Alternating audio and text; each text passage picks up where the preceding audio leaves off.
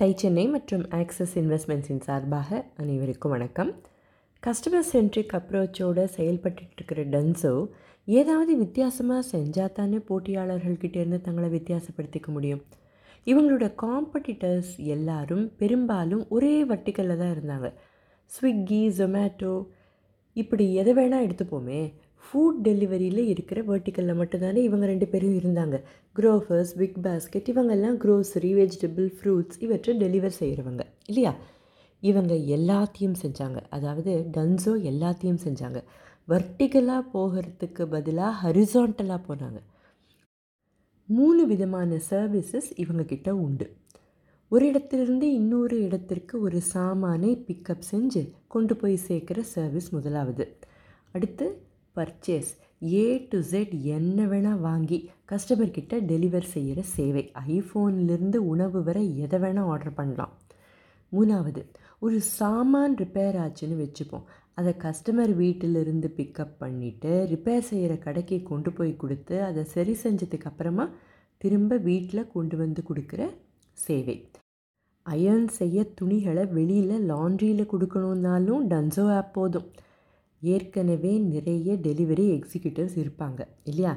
அவங்க நேரத்தை இன்னும் எஃபிஷியண்ட்டாக எப்படி உபயோகப்படுத்தலாம் அப்படின்னு யோசித்தப்ப கபீருக்கு கிடைச்ச ஐடியா தான் இந்த மூன்று சேவைகள்.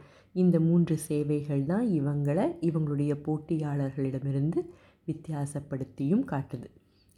புதுசாக ஏதாவது தொடங்கினா அது எப்படி நடக்குது? அதுக்கு வாடிக்கையாளர்களுக்கிடையே என்ன வரவேற்பு கிடைக்குது? அப்படின்னு தொடர்ந்து கவனிச்சுக்கிட்டே இருக்காங்க டென்சோ.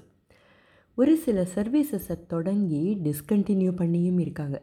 மூவி டிக்கெட்ஸ் புக் பண்ணுற சேவை பேன் கார்டு மாதிரியான கவர்மெண்ட்டோட தொடர்புடைய பல சேவைகள் இவற்றையும் தொடங்கி நிறுத்தியும் இருக்காங்க. இவையெல்லாம் லாங் டேர்மில் தொழிலுக்கு பெருசாக எந்த எதிர்மறையான தாக்கத்தையும் ஏற்படுத்தாதுங்கிறத உணர்ந்து இவற்றால் இன்னும் சில டிரான்சாக்ஷன்ஸ் நடக்கும்னாலும் அவை தேவையில்லை அப்படின்னு நினச்சி தான் க்ளோஸ் பண்ணினாங்க. இந்த பிக்கப் ட்ராப் மாதிரியான சேவைகளில் வேணால் இவங்களுக்கு பெருசாக போட்டி இல்லைனாலும் ஸ்விக்கி ஜொமேட்டோ பிக் பாஸ்கெட் போன்றவர்களை மீறி வர்றது ரொம்ப சுலபமான வேலை இல்லை.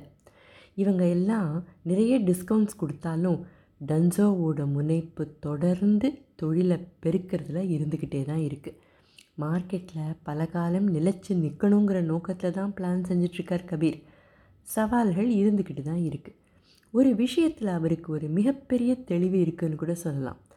கன்வீனியன்ஸை மட்டும் வாடிக்கையாளர்கள் இப்போ பார்க்குறதில்ல தங்களுடைய நேரத்தை மிச்சப்படுத்த ஒரு ப்ரீமியம் பே பண்ண தயங்குறதே இல்லை அப்படிங்கிற விஷயத்தையும் திடமாக நம்புகிறார் இதோட தொடர்ச்சியை அடுத்த பகுதியில் பார்க்கலாம் பொதுவாக புதுசாக ஒரு ப்ராடக்ட் அல்லது சர்வீஸை அறிமுகப்படுத்தினதுக்கு அப்புறமா அது சரிப்படலைன்னாலும் ஏதோ இன்னும் கொஞ்ச காலம் பொறுத்து பார்க்கலாம் அப்படின்னு நினைக்கிறது ஒரு சாதாரண விஷயந்தான் ஆனால் அவற்றால் தொடர்ந்து லாபம் கிடைக்கலனாலோ அதனால் லாங் டேர்மில் பெருசாக தொழிலுக்கு கான்ட்ரிபியூஷன் இருக்க போகிறது இல்லைன்னாலோ அதை மூட தயங்காத கபீர்கிட்டேருந்து நாம் இந்த பாடத்தை கற்றுக்க வேண்டாமா?